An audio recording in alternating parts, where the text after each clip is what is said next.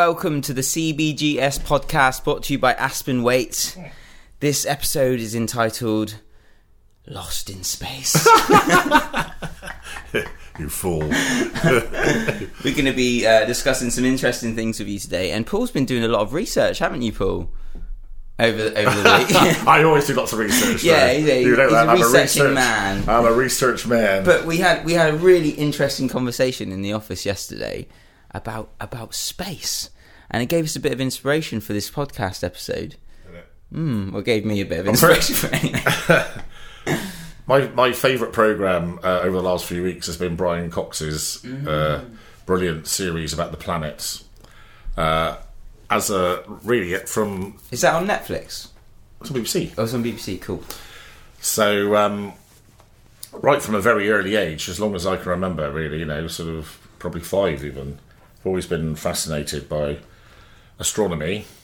So uh, I had, you know, my little binoculars when I was about seven as, as my Christmas present, and um, probably knew more uh, when I was ten than I do now, actually, because I was so interested in it.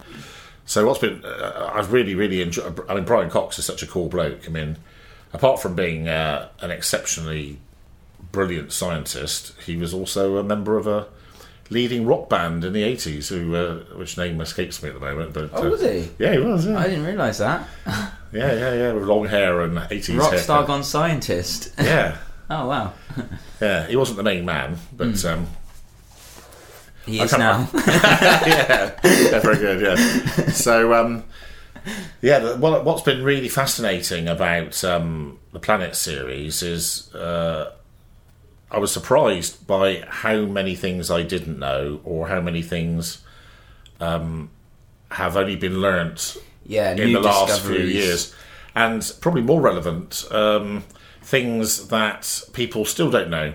So, for instance, uh, all the planets go round the sun in the same way, apart from Venus and Neptune, Oh wow. but nobody knows why they go round the other way.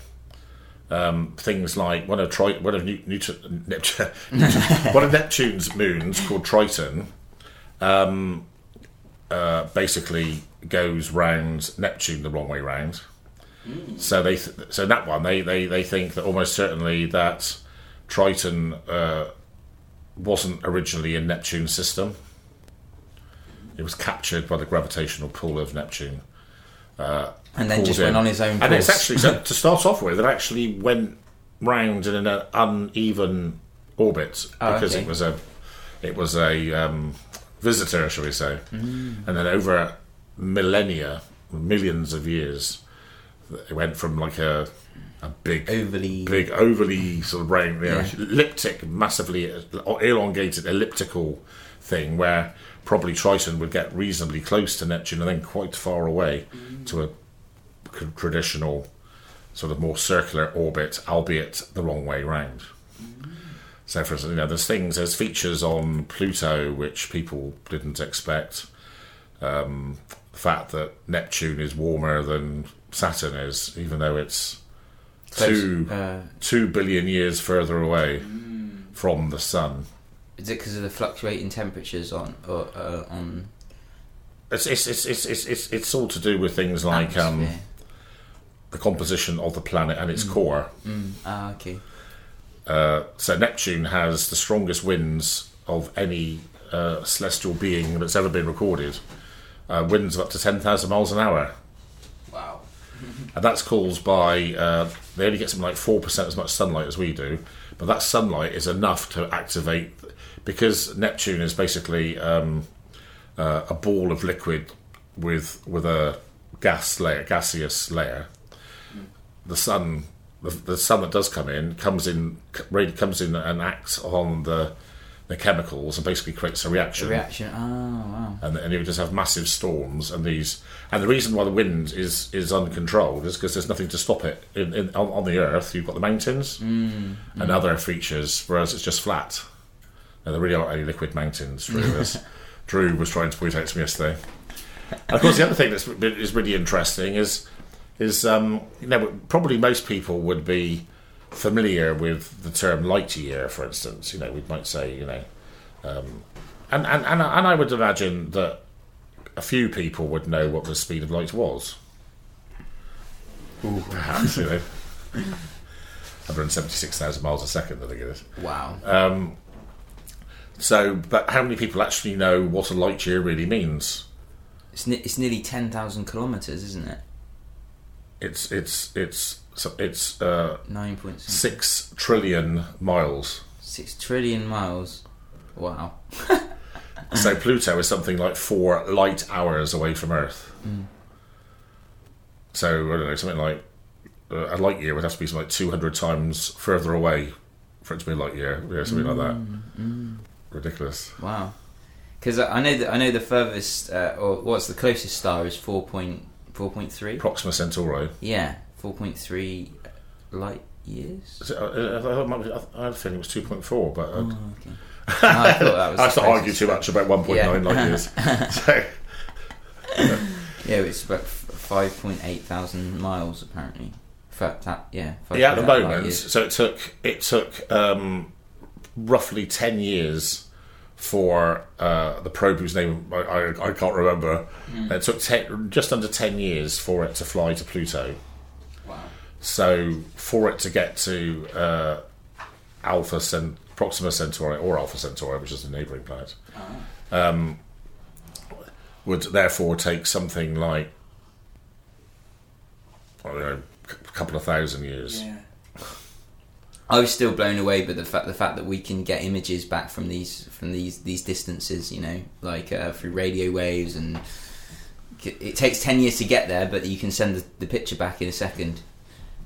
you know, for the for the probe to actually travel. that's, that's actually that's, that's one of your more observant points. That's Do a, you know what I mean? It's yeah, like that's- uh, well, I think I think I think what what blew your brain yesterday, if I remember, was the fact that um, people sitting in America could turn on and turn off a spacecraft that was yeah, exactly. That's what I mean. four billion miles away. Yeah, that connection um, between those two I mean, things. is quite freaky, isn't it? yeah, it's just that there's the there's the speed of that we can travel, but then there's those speeds which are just completely something else. Radio waves. Some, something that um, my son Callum raised, I believe, talking to Drew earlier in the week, which, Ooh, which I makes love for, this bit. makes for a really, really cool um, scientific debate. Dinosaurs dinosaurs in space, yeah. So uh, Callum uh, said to Drew that uh, uh, he believed that if an alien, um, was looking at if an alien, obviously it had to be the right distance from Yeah. the from our planet. Pleiades. Uh, That's a system, mate. Pleiades. Pleiades is a- set of is a- There's loads of aliens in Pleiades. I don't know. Small animals and, and Drews don't work with them. Um, so obviously, um, it, the, the, the dinosaurs were wiped out 50 million years ago. I, don't, I can't remember how much what it was. Say it was 50 million years ago, anyway. So, in order for Callum's uh, point to work, the the planet these aliens were, were standing on, or whatever they, because it depends, obviously, as you rightly said, they could be made of, they may not be carbon type uh, um, aliens. Whatever planet. Mm. But what we were saying is is the, is the speed that it would take for light to travel to those aliens from the Earth. Then it would it, they, when they were actually looking at it, they'd be seeing dinosaurs. Yeah, that's what I was saying. Is that cool, the yeah. planet would have to be uh, the right number of light years away for it to coincide with 50 million years. Yeah, or more yeah. than 50 million years. Anyway, so what the point was is uh, assuming that that you know we don't really get too banged up about where, where it is and all that. Could those people technically, if they had the right uh, equipment, actually observe dinosaurs walking on the Earth? That was the question. Um, and the answer is technically, as a scientific concept, yes. However, um, so this has actually been um, subject to detailed calculation. Uh, it has been estimated that in order for the alien uh, to be able to see the dinosaur, uh, it would require a telescope that would be 4.4 light years across. so, to put that into perspective, we are talking about several trillion miles across, Yeah, that's mad. many trillions of miles across. So, obviously, um, so the answer is really, in, in practice, you couldn't. Unfortunately, not. But the theory's there. Because, like, because it's you know, like you said about uh, the stars that we're seeing in the sky, some of them might even be gone because um, uh, the light how? that we're seeing, gone? yeah, they are gone because it's uh, the light that we're seeing. that's a good one. Argon. How many worlds are made of argon? Do you think? oh, many. Right, practically none. I would suggest. Oh, okay. well, there's no actual way for scientists to, know or anyone to know how many stars there actually are in the universe, which is I think that's- crazy. Someone's made some calculation about that. The- appar- apparently, it's too. You, you can't. It's just impossible. Well, to- probably more than there are grains of sand on the beach. Mm, that's what I mean. So, it's probably a few Argon planets in all that. Well, I, I, I would take you on on that one. But, uh, so anyway, yeah, go on. Oh, oh no, go on, go on sorry. No, I was just going to say. So I think you know one of the one of the great things about great people like Brian Cox is is and I and, and I like to think that I I might do the same in some small way in business. Is is is that um, he certainly inspired me uh, to to want to learn more and and uh, I've always felt a bit uh, cheated on Pluto's behalf when it was um, demoted uh, to being a minor body, and it was it was it was had its planet status removed from it, which I think is grossly unfair. Especially the reason that was given, which is that um, if you go beyond uh, Neptune um, into what's called the Kuiper Belt, K U I P E R, uh, which is basically the end of our solar system. Okay, um, and this is something I didn't know until this week. So the the the final solid object in our solar system is called Ultima Themi, I think it is, or Themi, which is something like 23 kilometres across. It's a very misshapen sort of rock-like thing. Um, and then there's a, a, a, a planetoid, or whatever you want to call it, roughly the same size of Pluto, called something like Eris, is it? Uh, so I think that they thought that if Pluto was a planet, then Eris had to be a planet. So therefore, best thing was neither of them was. Oh, okay. You know, but I, I I don't really buy that. And of course, what's been really interesting is because we have now, you know, we have now managed to get to Pluto.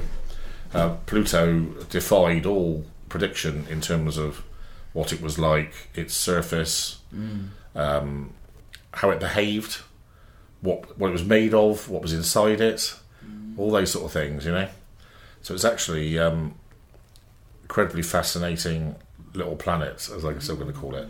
I'm pleased to see Brian Cox agreed with me. He uh, he, he he also thinks it should be a planet. So uh, there's something rather nice about Pluto. It sort of like um, conjures up.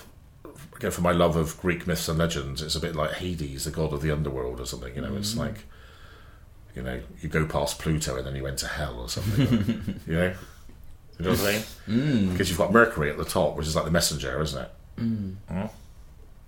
Mercury the Messenger. Yeah. So yeah, so, yeah, it's really, really, really fascinating. So I was swatting up on how far everything was away from everything last night as well, which is quite interesting. Oh, nice. And um, in astrology, Pluto plays a, a big part in um, what people would like, um, like praise to the gods. Would would Pluto be one of the one of the gods? In I wouldn't think so. No, It wasn't found until 1930 Oh, by okay. by uh, 30 or 31, in case I'm one year out. Um, it was discovered by an amateur American. Oh, you'll love this story actually. It was discovered by an amateur American astronomer. Uh, an interesting name. Uh, he used to um, he used to record. He used to take photos through his little equipment uh, of the night sky, and then he he, he would compare the sky every day, and he found a little dot one day. Oh, what is this? So he's accredited with founding Pluto. And this is a lovely story.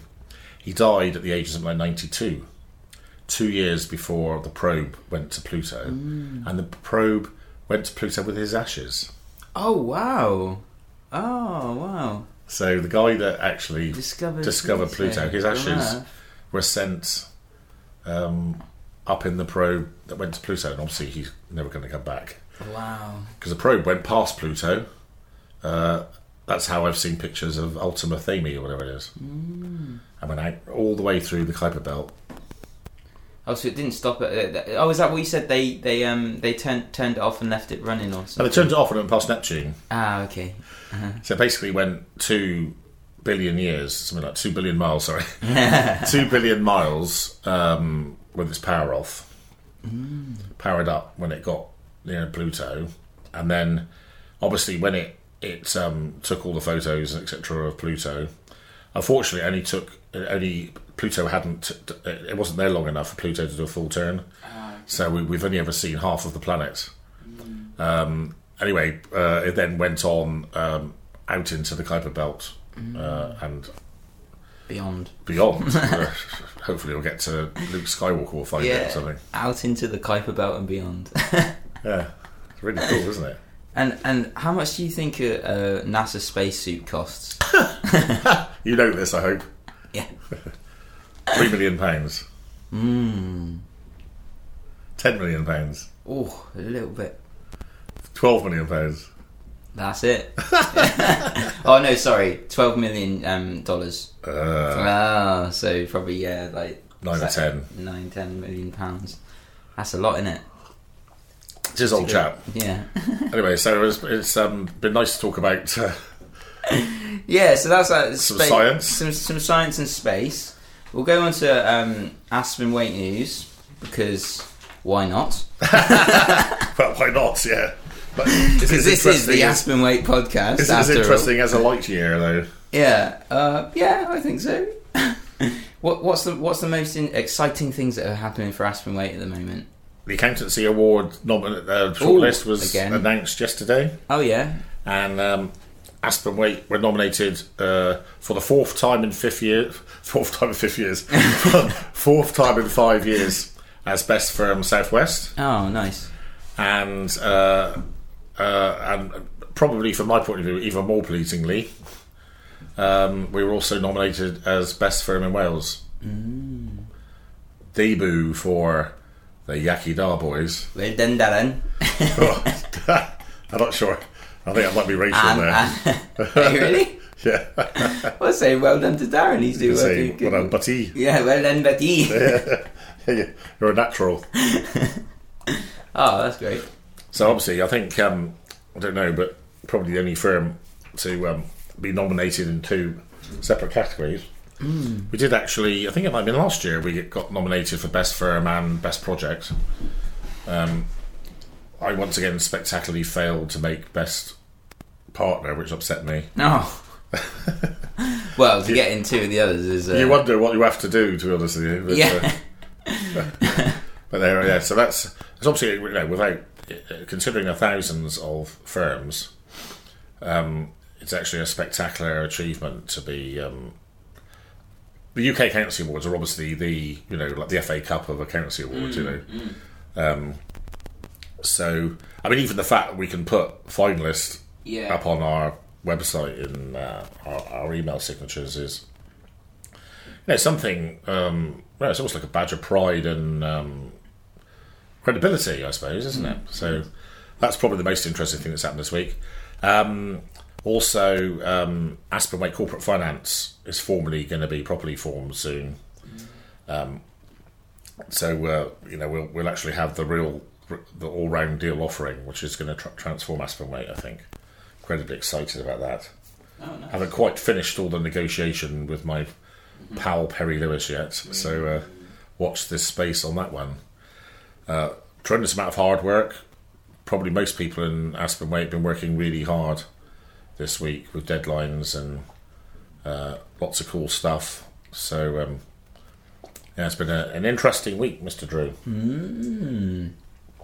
And um, we actually asked some of the um, employees, or all of the employees actually, sent a message out to all staff. you know, Or to, the team or something, to, or to the family, to the Aspen Waite family. uh, we sent we sent we Yeah. sent a call out to the Aspen including Weight the family. third cousins. yeah, about um, what they would like to hear us um, discuss on the podcast, and we got a few, we got interesting responses back from people. Hmm. Um, and there was one from Tom Keatley. Uh, what does Tom actually? Uh, what does Tom do? Yeah, I wonder that. Yeah. I hadn't had a chance to speak to Tom before, so. Yeah, no, yeah, very people do. Um, Tom is uh, actually in charge of audit Oh, for the whole of Aspen Waite.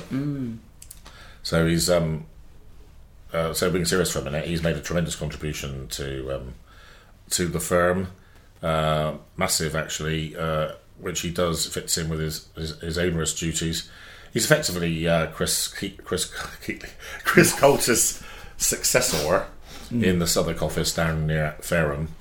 So um, Tom's a good accountant uh, and our audit specialist. Oh wow! Okay. And he he sent in um, a question or a topic of discussion Yeah, it's far too far too intelligent that one for me.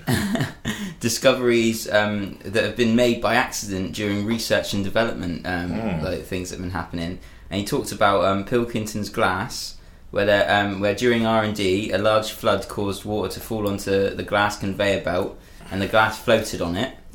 Um, which uh, the glass was much stronger and thinner than previously produced, and it was a huge leap forward for them.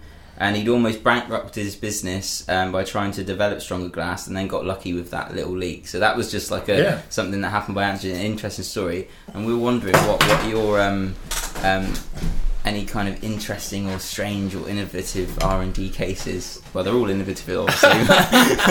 the one that comes to mind. Um, uh, it's a shame in a way that David Shearers isn't here because I'm sure he would think of others. Um, I think um, a lot of uh, people's inventions would come about f- from with some degree of fortuitousness or or luck. Uh, the one that I can think of uh, is uh, German craft beer.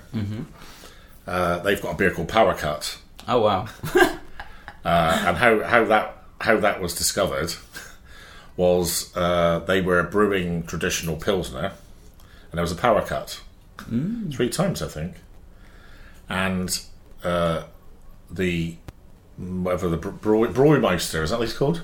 Brow Brewmeister, isn't it? Head brewer. Yeah, yeah, I think they're called Brewmeisters. Okay. Uh, oh, this is exciting. We're actually oh look at this. We're looking, at that. we're actually looking at the sky. Yeah. But unfortunately, at the moment, we can't see uh, either Alpha or Proxima Centauri, or indeed Mercury, Venus, or any other planet. Just open the sky like that, a bit of air. Oh, what's that? Oh Hey. no, it's a seagull. Yeah, you might hear a few It's seagulls, guys. Sorry about that. Yeah. A, um, so um, the Braumeister uh, looked, observed. Yes, obviously, was a bit horrified because he thought that. Um, I don't know. I, don't, it all out. I don't know quite what he did, but um, he observed. He observed um, something, uh, something going on or not going on as, as a result of the power cut. So, um, what happened is um, he he realised that in fact, uh, by the power being off for a bit, that it was changing the process. yeah. Um, I don't know well. I don't, know well enough to be able to ex- explain to you exactly what happened. Um, but, so effectively, what happened is now, uh, so this new beer has been formed called Power Cut, and now uh, it's brewed by three in three stages, Wow. and it's called Power Cut. And so, were they able to of figure out exactly when the power cut happened and all of that stuff? So, so Well, I don't know. So obviously, the process obviously he's observed the changes. Presumably, you know, he they, they, he observed the fact that it changed Hmm. and that it, that it, it, it, had potential, and then um, presumably uh, he's honed it now to perfection by saying, "Well, what happens if I Hmm. turn the power off after three hours, or one hour, or seven hours, or whatever?" Wow. And now they have a perfect process, and they it's one of their best-selling beers called Power Cut. That's Uh, Hmm. that's, that's a pure fluke. Um, I'm trying to think of um, my better clients and whether there was any element of um, luck in those. I'm struggling a bit to be honest. You. Um, I always like the one. It's not not got anything to do with luck, or, or just interesting ones like um like uh, you were telling me about um they cut a digger in half completely. Car it was well, lorry, a, a lorry, yeah. a lorry, just completely cut it in half and then added. It's like a like a limo. You can That's imagine a nothing to limo. do with Tom a- Keatley's point, is it? I know it's not, but, but just interesting R and D cases like where people have just done things completely like. but yeah, it's not. Tom Pritchard, legend. Mm, Yeah, it's- just cut it in half. See him next longer. week for what it's worth. Ah, nice. And um, uh, you know, not just accountants. There's a, there's an R and D project going on in the office at the moment that I keep looking at every morning when I go in because Tim's always messing about with it. Oh, you mean the the aquarium? Yeah, so that's that's quite innovative. Rather than um, a whole new new tank and everything, just build a new system underneath it that's uh, got the three the three different sections uh, for all of the bacteria and everything to be to to, to be um, filtered properly. Nice little R and D project going on there. So it's instilled in the values of, of everyone in the Aspen Waite office. I think. That's very good. cool. Um, so yeah, if, we, if there's no no more stories you can think of on the R and D, we can move on. I think I think that one. Uh, I think uh, I will. I will. I would. I would definitely get inundated with several from David Shears, which we can do next week. Oh, okay, that'd be cool. Yeah, maybe do a special. So I think we'll go on to a bit of um, a bit of news, a bit of news that's going on around the UK at the moment. Um, obviously, very prevalent with um, the leadership race, um, Johnson and Hunt, which is Say that after a few beers. yeah. Just as long as they Charlie. so so just uh, so get get your thoughts basically on what's going on uh, with that at the moment. So forerunner Mr Johnson has promised this is yesterday has promised to, to deliver an Australian style point based immigration system if he becomes prime minister, Mhm. and um, Foreign Secretary Mr Hunt said he would cancel the tuition fee debts of young entrepreneurs who start businesses and employ people. I thought that was quite a good one. Hmm. So what what your kind of thoughts on that were? Do you think do you still um do you still think uh, Mr Johnson's in it to win it? Was in it to win it. He is in it to win it, or is likely to be the winner? Uh, certain. certain, So still it's, it's certain. just wasting time now. Ah, okay. So so that news is Johnson's certain. so um, uh, I would support the, the, the immigration point system. oh, okay. Um, For someone who doesn't know much about that, um, what what's that look like? The Australian immigration it's- point system. know, it's things like um, you know who you are, what job you do, whether you add value. Oh, okay. Yeah, yeah. You know, whether you're prepared to go native, sort of thing. You know. Mhm. No, serious. I thought you said whether you're prepared to go naked. Oh my god. Just what No, Darren Ward isn't here, that's all I can say. Oh yeah, no. So that's a good, that's a good one. yeah, I think. Um, well, I think you know my views on uh, further education, which um, probably a lot of people listening to this of a left wing persuasion would hate me for saying, but nonetheless, uh, I passionately believe it. I think the problem at the moment is too many people go to university, and um, what that means is that uh, you've got probably half, I would think, at least half of all the people who go to university shouldn't really be there. Uh, Or do you no- think it shouldn't be there in the same way, like as in, as in, like um, it? Oh no, you can do so many more different things now, can't you, in university? Um, well, I think. See, I think the thing the is, amount of courses, like you can do, you can do a, d- a degree in hair, like colouring. I'm, I'm I'm fascinated by a lady called Rachel Shabi, okay, Mm. um, who is uh, often to be seen on Sky News Press. Uh, what's it called? Um, it's on at 9.30, 10.30, 11.30 and it's um, it's like um, they're covering the, the press stories of tomorrow. I can't remember what the show's called. Uh, she's probably on that nearly once a week. Uh, fascinating woman. I've never seen a more rabid psychotic display in my life uh, as when she was on there. The I think it was the night or the night after the election result, where obviously Labour did massively better than was expected, and she she behaved like they had won. It was it was quite extraordinary. It's really odd, actually. She um, she's technically, uh, I think she might even be technically Jewish. She's born in Israel, and she's a staunch Corbyn supporter, and appears to be a staunch Marxist. okay. The reason I mention this is is it, it, it, it, made me realise uh, what effectively people like Corbyn and Shabi stand for, and and it and it is a very good analogy for what we're talking about with universities. So effectively, what Marxists want is let's imagine that life is a three-story house, and let's say that someone like me was born on the first floor, and I've through hard work managed to get myself onto the third floor what Rachel Shabi wants is for everyone to live on the ground floor. Mm. See what I mean? She doesn't want anyone to be able to get on the top. She wants she wants basically those people that could have got onto the top floor to come down to the ground floor, Mm. so that everyone is better off. So in Rachel Shabi's, so she she is of the opinion. Um, she said this live on telly that over th- one third of the UK was in poverty. That's actually what she said, right? And she backed it up by saying the UN agreed with that. Now, what that actually meant was that this is what I understand it to mean something like 34% of people in the UK earn less than £350 a week. Okay? Which she has taken to mean that they're in poverty. Uh, well, you know, it's interesting because, I, you know, 17, 18 grand doesn't go a long way these days, does it? What what was very interesting was what Ross said yesterday. Is if you earn one thousand pound a year, then you're you're you're The in top the 50%. uh, top fifty percent of the whole world. Yeah. So that puts it into perspective as well, doesn't it? Right?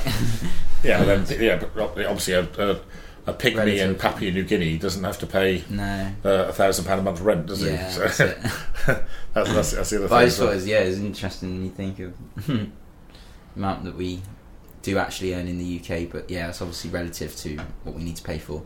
Yeah, so so Rachel Shabi would be of the opinion that um, let's say you had sixty million people in the UK, so she would say that rather than have twenty million people earning seventeen grand and one million people earning more than I don't know one hundred twenty five thousand. I don't know what the, I don't I don't quite know. it would be something like that, wouldn't it?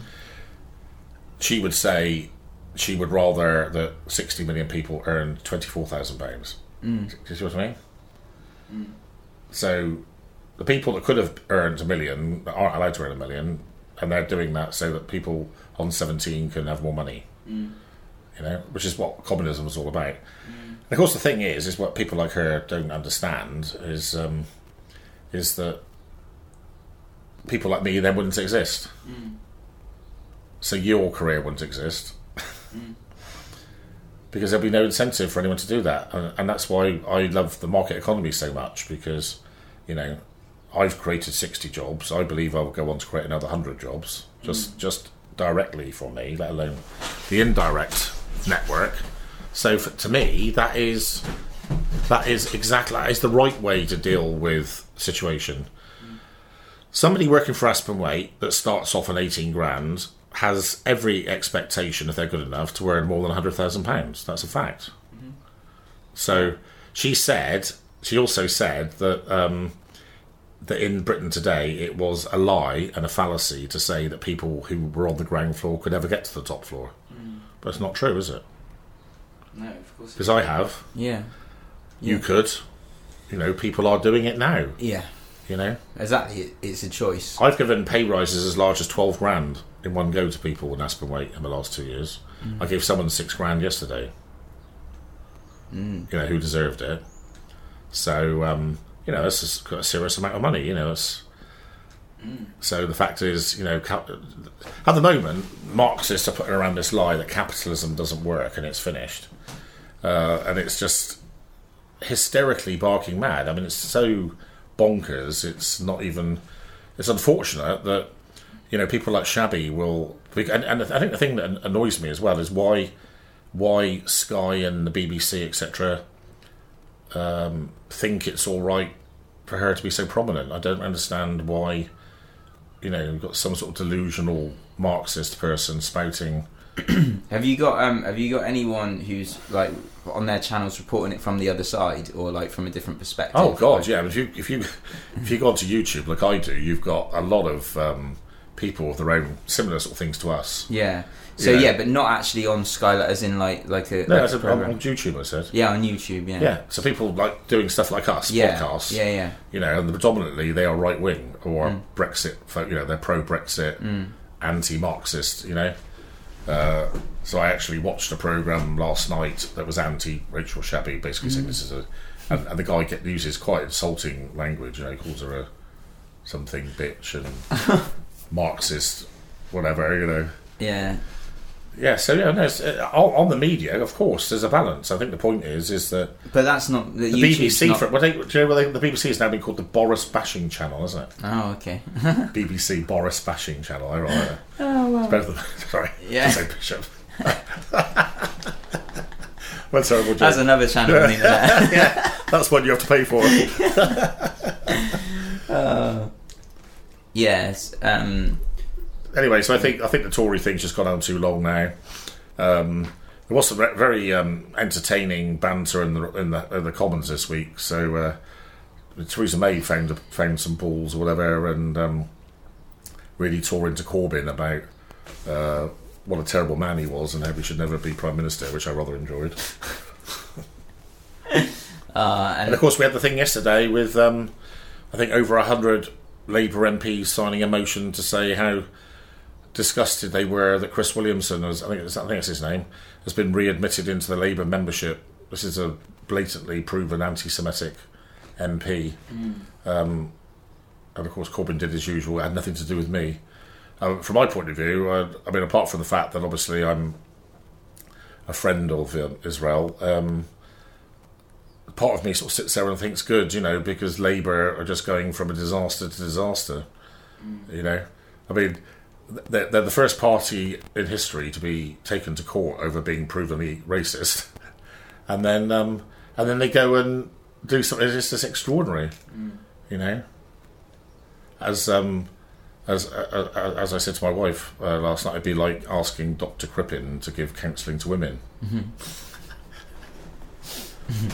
I don't know who Dr. Crippen is. Killed, he killed lots of women. Oh, okay. Bastard. So there's the irony. Um, So anyway, um, I'd quite like to talk about Callum's question. If, Oh, okay. If that's a good time. okay, not not a little bit, little bit about Brexit first. Okay, And- well, what yeah, know about it? Just um, um, so just from news yesterday, there was a um, there was a report by the University of Leuven. Um, so Where's that? Leuven. I'm guessing it's in France. It sounds like Oh, it's in France. sounds like Belgium to me. Or Belgium, yeah. and it says the EU-wide economy will shrink 228 billion in the immediate aftermath if leaders fail to convince Britain's next prime minister to back Theresa May's Brexit deal. So if they leave a no deal, um, yeah, the report commissioned on behalf of the Flanders Department of Foreign Affairs. Don't know what that is.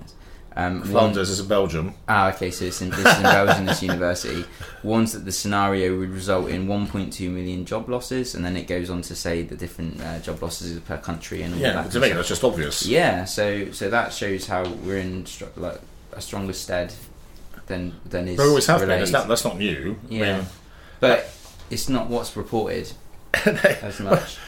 Well, no, because because what's reported is ignorance and, and and and people that say it a have been told things that are wrong in the first place, and secondly they're not intellectually clever enough uh, to work out whether it's true or not. I mean, uh, obviously, you know, I have a certain advantage insofar as I'm not stupid, and secondly, I am a trained economist. Uh, so the fact is that Britain massively uh, sells, massively buys more from the EU than it sells to the EU therefore massively. So not even close, you know. Uh, Germany, on the other hand, for instance, is Germany and France are massive beneficiaries of uh, the EU. You could argue even that, for instance, that Greece and Italy hurt so that Germany doesn't hurt. That'd be uh, you could say that. Greece has no place in the EU at all. It doesn't fit. Its economy is not fitted to be in a single currency or single market. The shape of its economy, which is sort of agrarian stroke tourist, um, just doesn't fit into the great industrialization model of Germany, for instance. Uh, so effectively, what's happening is is that the Greek currency is overvalued, overpriced, and the German currency is underpriced. So Germany is a massive net beneficiary of the EU system. I'm not sure the exact figures, but I think Germany sells something like 600 million pounds of cars to the UK. It's, it's, it's some ridiculous figure like that, right? So if you take your figure, um, which is about a quarter of a billion, uh, I think, sorry, how many, sorry, quarter of a trillion, sorry.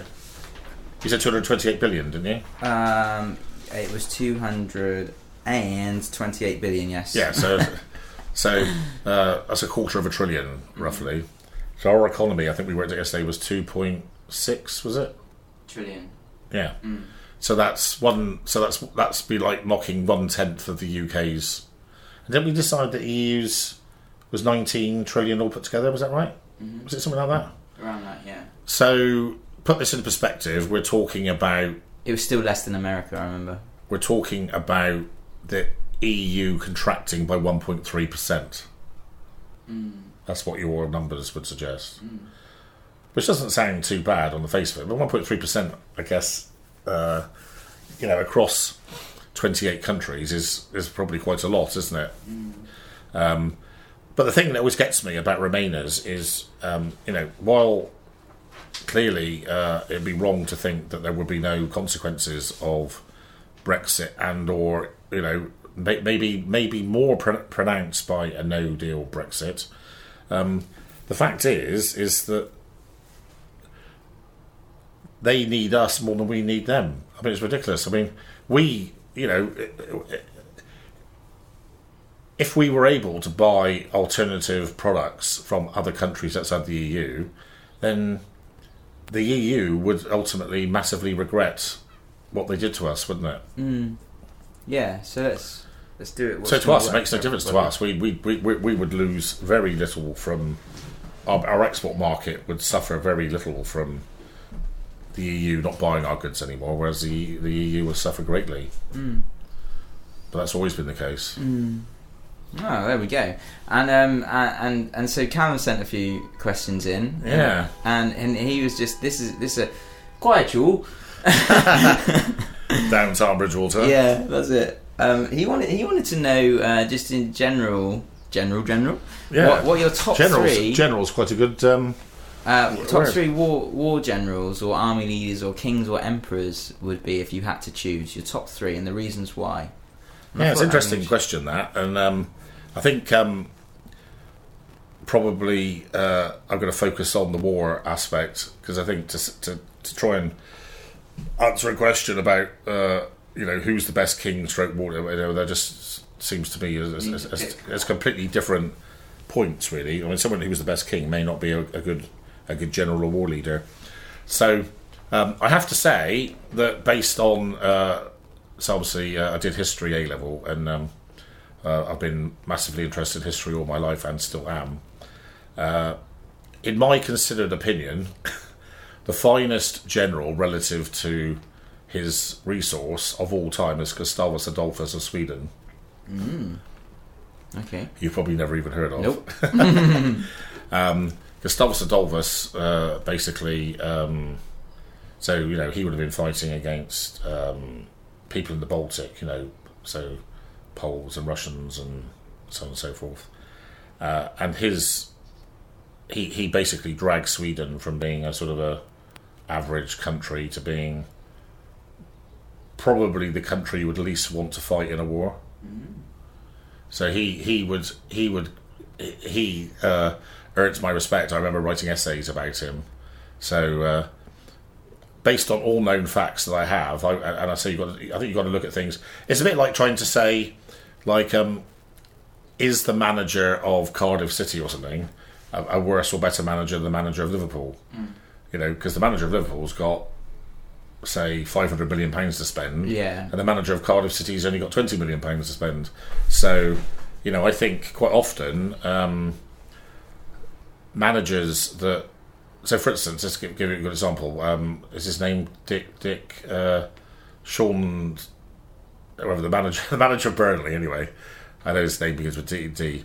Um, so you know you could argue that his achievement in keeping Burnley in the Premiership and doing so well in their first season up was much better than anything say Mourinho ever did. You know, so so I say uh, you know for, for better or worse, uh, uh, my my studies took me to saying that Gustavus Adolphus should be regarded as the greatest military tactician of all time. I think um, the people you, you'd have to mention uh, while you were doing any review, Alexander the Great, obviously. Um, obviously, it's very difficult. Um, I did. Funny enough, I did some research. I know it's very sad of me. I did some research on my sunbed um, about researching some of the things that happened in sort of uh, antiquity, as they, antiquity as they call it. You know, sort of um, sort of around Alexander's time, a bit before and after. Alexander, of course, um, was the king of Macedonia, which is in northern Greece, which is a completely separate place from the country that was also called Macedonia, which I think is now called something else Macedonia, isn't it? Anyway, there's a there's a, there's a separate country Mm, okay. which has got nothing to do with Alexander the Great, Mm. right? Just to be clear, which is down. Um, so it's more southerly. Yeah, that's right. oh, okay.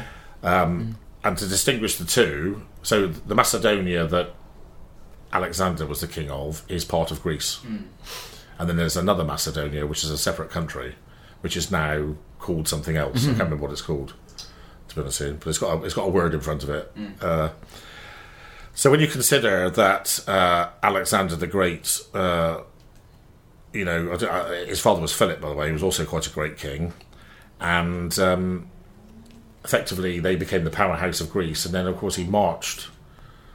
ma- Incredible for the time, you know, marched all the way up into India, um, and the legacy of Alexander the Great's rule is amazing. You know, when you consider, so you've now got blonde people running around in regions, people with blue eyes and blonde hair. That's a total legacy of Alexander the Great. Um, I think died when he was like thirty-three, drank too much, killed his best mate when he was drunk. with a Really? spear. Yeah. Oh wow. Read about it. Yeah. Oh. Yeah. Uh, so, you, I mean, probably by today's times, he probably would be regarded as a bit, don't know, unbalanced or something. I don't know. I mean, as a military genius, um, undoubted. So, probably his achievement in terms of his conquests probably would be the greatest of all time. So, you'd have to put him. Um, probably the battle that I know this isn't quite what Callum asked for, but it just it just inspires me to say this.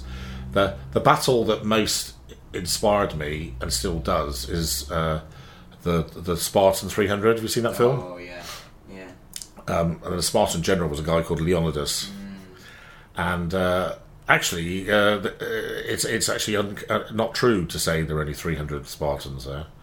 The total force was over a thousand people. Oh, was there? Yeah, there were Thebans and uh, other But there people. were 300 Spartans, and that's. there were 300 Spartans, Yeah, but the total army was something like 1100. Oh, okay. I didn't know that until No, I bothered to look that. Mm. last week. So actually, there were. And what was interesting is the Spartans were actually the only part of that force that fought to the last man. Mm. The Thebans surrendered en masse to the to the Persians. Oh wow. Anyway, uh, it's at the time. So uh, the writers of the time, the great you know, people like Herodotus and people like that, um, they actually reported that the Persian force was up to a million strong. Uh, today, it's considered that as a minimum, the Persians had seventy thousand people fighting against a thousand. That's the that's the least, but it's it could be. They said they don't know. Uh, it could have been up to three hundred thousand people, certainly. So you think a thousand people fighting seventy to three hundred times more than them, uh, and of course, I think I think uh, I think that the the effectively the three hundred and their chums um, killed you know best part of ten thousand Persians. Um, and of course, what was what was noble about that is, is is probably the greatest, what you would call the greatest last stand. Uh, uh, it was a strategic last stand, uh, which allowed the rest of the army to get away. Uh, and again, one- one thing that people don't know, I mean, probably people don't really know about this battle anyway, other than Gerard Butler being being Leonidas and shouting around in a Scottish accent with loads of blood flying around everywhere. um, what actually happened is the Persians then went on to ransack um, Athens within two weeks, I think, of that battle. So they entered Athens, they uh, ransacked it. The Greeks allowed them to do that, by the way. And then, very shortly after that, there was a major sea battle whose name escapes me at the moment. Um, and uh, the Greeks massively defeated the Persians in the sea battle. And uh, the Persians slunk back to where they came from with their tail between their legs. Um, so, in terms of again, you could argue without that sea battle, and if it wasn't for the bravery of Leonidas, etc., you and I wouldn't be here. Not as we are today. It's generally considered that Greece, without Greece, there wouldn't be Western civilization. Did you know that? No. Yeah, so Gre- the Greeks are the founders of probably, you know, the pop music. You could say probably without the Greeks, there wouldn't have been any pop music. Without Greeks, there wouldn't have been, you know, all sorts of modern culture, Banksy and people like that. You know, Wow. you know. So, uh, so um, And know, just that- another one from that um, from that battle. Uh, interesting fact you told me about um, where the where the term marathon came from. the guy that ran to report, yeah, Yeah. he so- ran 26 miles, 310 yards, what it was, and dropped dead after Yeah. gave his message. And that's why the marathon is 26 miles, 310 yards because of that. yeah. Interesting fact. Battle of. Marathon, as Americans call it. Mm. Um, you'd have to say, um, you know, just wrapping up Callum's point, and I know Callum himself will be. Um, I, I would like to talk about the sea being uphill before we finish, if Okay. that's all right. Yeah. Um, to see what the time is, Drew. Is it nine o'clock? It is nine Yeah. o'clock. Yeah. Exactly. Um, so um, one would have to conclude, on balance, that I would say that in terms of raw ability, Napoleon was a better general than Wellington. I know that there'll be many people who won't agree with that, and I shall get some a lot of um, mail on that. But I don't see. I would have said that was irrefutably correct. And to be fair, uh, we're going on about Tom's point about uh, you know R and D or innovation coming out through luck. Um, at the point in the Battle of Waterloo, at around about six o'clock in the evening, we were losing, Mm. and it was only um, the arrival of the black, black, uh, black-coated Prussians, led by Marshal Blucher, that came in late in the day, uh, that turned the tide. So without the Prussians turning up, this is one of the things that's so upsetting and frustrating about the First World War because uh, we'd always, as, as I told you before, we'd always fought against France and we'd always fought with the Germans. So the, what happened in the First World War was, in a way, a bit like a civil war. You could argue, you know, we were like fighting against our ancestral cousins. You know, I mean, obviously, I'm not sure whether people today would like to would really say that uh, we and the Germans were particularly similar. I don't know what you think about that. Yeah. In terms of um, genetic history. Well, yeah, but in terms of behaviour, I would suggest not. I mean, other than Boris Becker lives in England, I know that. he does. Oh, okay. Um, so uh, yeah, so I, I, think Napoleon uh, would, would have to be uh, considered to be. I mean, another great general was obviously Julius Caesar, who was uh, an amazingly skillful tactician, um, truly brilliant. Obviously, Maximus Decimus Meridius. Oh. That's a joke because he's not he's not real, but uh, uh, he, he's the best film general of all time. And I'll, I'll pick up one of Anna Callum's points. So, Gladiator is one of the top three films of all time, in my opinion. Um, we might talk about the other best films next week. Um, so I'm just trying to think of any other generals that um, uh, someone like Rommel, Rommel, um, German general in the Second World War, would have to be considered to be a great general. I think uh, probably greater than Montgomery, for instance. You know, taking the Napoleon against Wellington uh, thing. Um, I mean, people that probably are as famous as they ought to be. You've got people like um, uh, Moore, who won the Corunna and then got killed. He was he was an amazingly brilliant general. Um, uh, Churchill's one of Churchill's Duke of Marlborough was a fantastic general.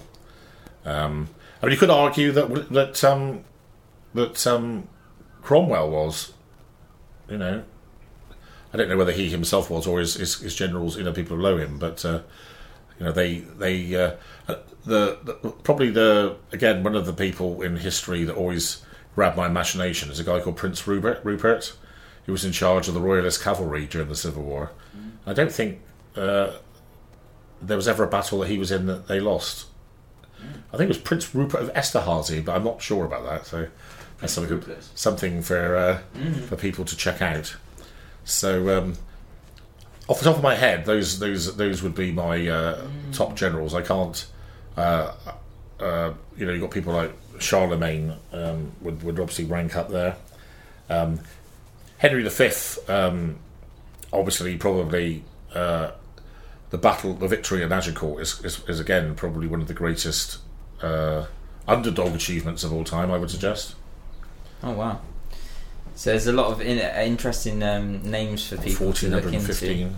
Mm, in 1415, yeah, yeah, a good bit of interesting uh, reading people for, can go into with that. Mhm. I think. And what have you been listening to this uh, week, Paul? What music have you been listening to? Oh, I tell you, um, oh, we were going to talk about the sea, weren't we? Before Oh, okay, well. yeah, sorry. Um, but uh, I was in Kefalonia last week, which, um, as you know, I particularly like, and uh, due to the power power horse that is Tina, uh, I even went to see a new client that um, that uh, makes uh, ice cream with practically no sugar. Uh, that's uh, one of its main constituents is, is, is aloe vera oh, okay. um, who was probably looking to open up in London. So that was that was really uh, interesting. Uh, probably one of my. If you said to me, you know, what's a perfect day for Paul? Uh, being on a boat, swimming in the sea would be uh, right up there. Now, of course, if you then put being in a boat, swimming in the sea, eating, drinking, and listening to great music in the sunshine, I mean, like, oh my god. If I could just die and live forever, this would be uh, Yeah. this would be. So uh, in this fantastic taverna in a place called Antisamos, um, for those of you that have watched Captain Corelli's Mandolin, um, it's the beach in the film where the Italian um, army, or the Italian band led by Nicolas Cage, where they're practicing. That's where they're doing all their singing in the showers and everything. Ah, okay. Um, so it's quite a famous uh, beach because obviously it's real. You know, Captain Corelli isn't a Captain Corelli is a book, but the, the the real story of the Germans being in Kefalonia is real. There's, I mean, talk about this is this is a place that you've got to go to. I mean, in fact, there was a guy there that that looked like he he could have been Drew, fifteen years older. I mean, I, I, I mean, this guy. I said to you, you, you shouldn't be, you shouldn't be in Kefalonia. You deserve to be in Glasgow. There's a there's a waiter that served us, right? He's probably forty three, something like that. And um, if I pick, you imagine now this beautiful sea with this beautiful beach and this great taverna, and I mean great, you know. And we're sat on this long table, and uh, our host Mario has brought. So I've got my own bottle of wonderful wine, you know, a Greek Greek wine that I like. Um, and Mario ordered us, obviously, you know, all the normal stuff like halloumi and all the Greek salad, and then we had freshly caught tuna, swordfish, and anchovies. Sounds amazing. Right. Yeah. Now, what what really what really made this is why I'm not saying this. Playing like real loud, right? And, uh, and we were there for I don't know, an hour and a half. There wasn't one song that was played that wasn't uh, a British inspired song or a British song. So basically, they played stuff like "No, no, no, mm. you don't love me," and I, and Bob Marley, mm. Bob Marley and his Harley, mm-hmm. stuff like that. But what was really, really like way out. I mean, you would have been there, like, and it's and it's blasting out as well. You know, is Led Zepp, Oh yeah.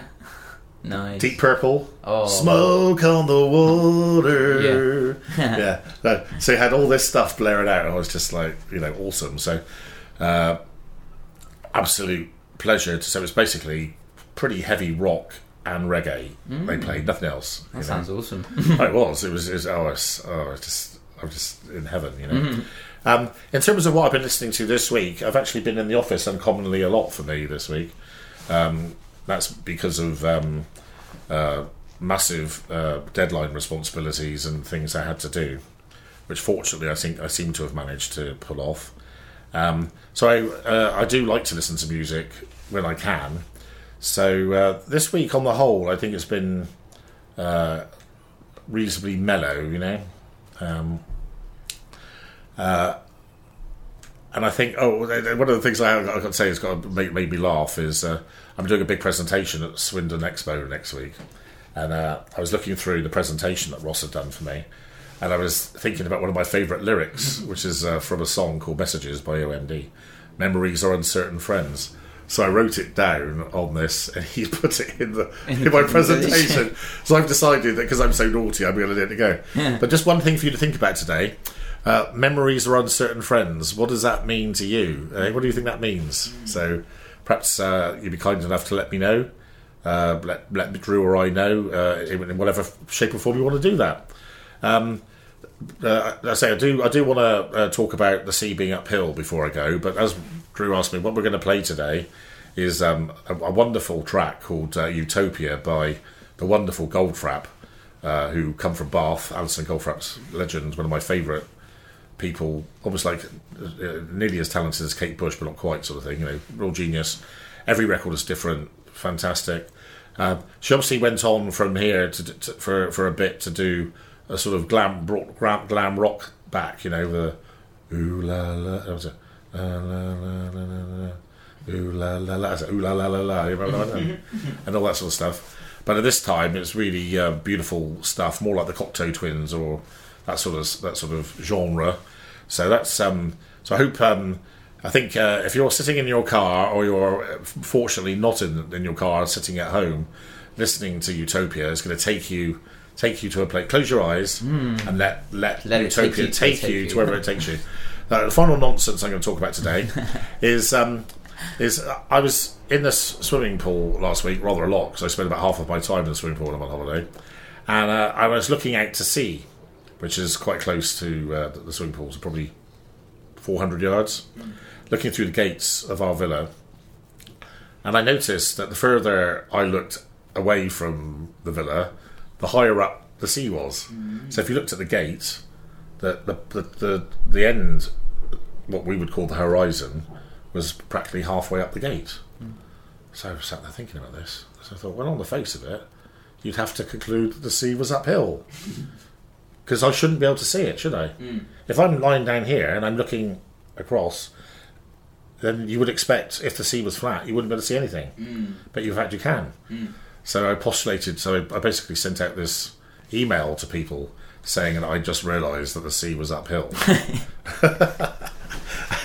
Quite extraordinary the responses I got, yeah. uh, including from my son. Sort of, Dad, you're an nincompoop. Of course, it is. A, yeah. I'm a bit surprised you would say this. Yeah. You know, don't you realise? Blah blah blah. But of course, I realised it. You know, but my, what my point was is is up until about 1400.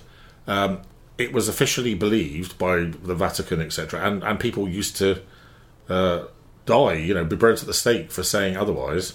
Uh, that the that the Earth was in fact flat. Mm. So that's what people believed.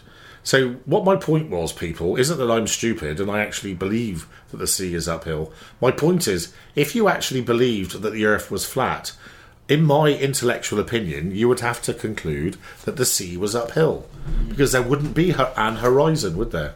Do you see my point? Mm. That is my point.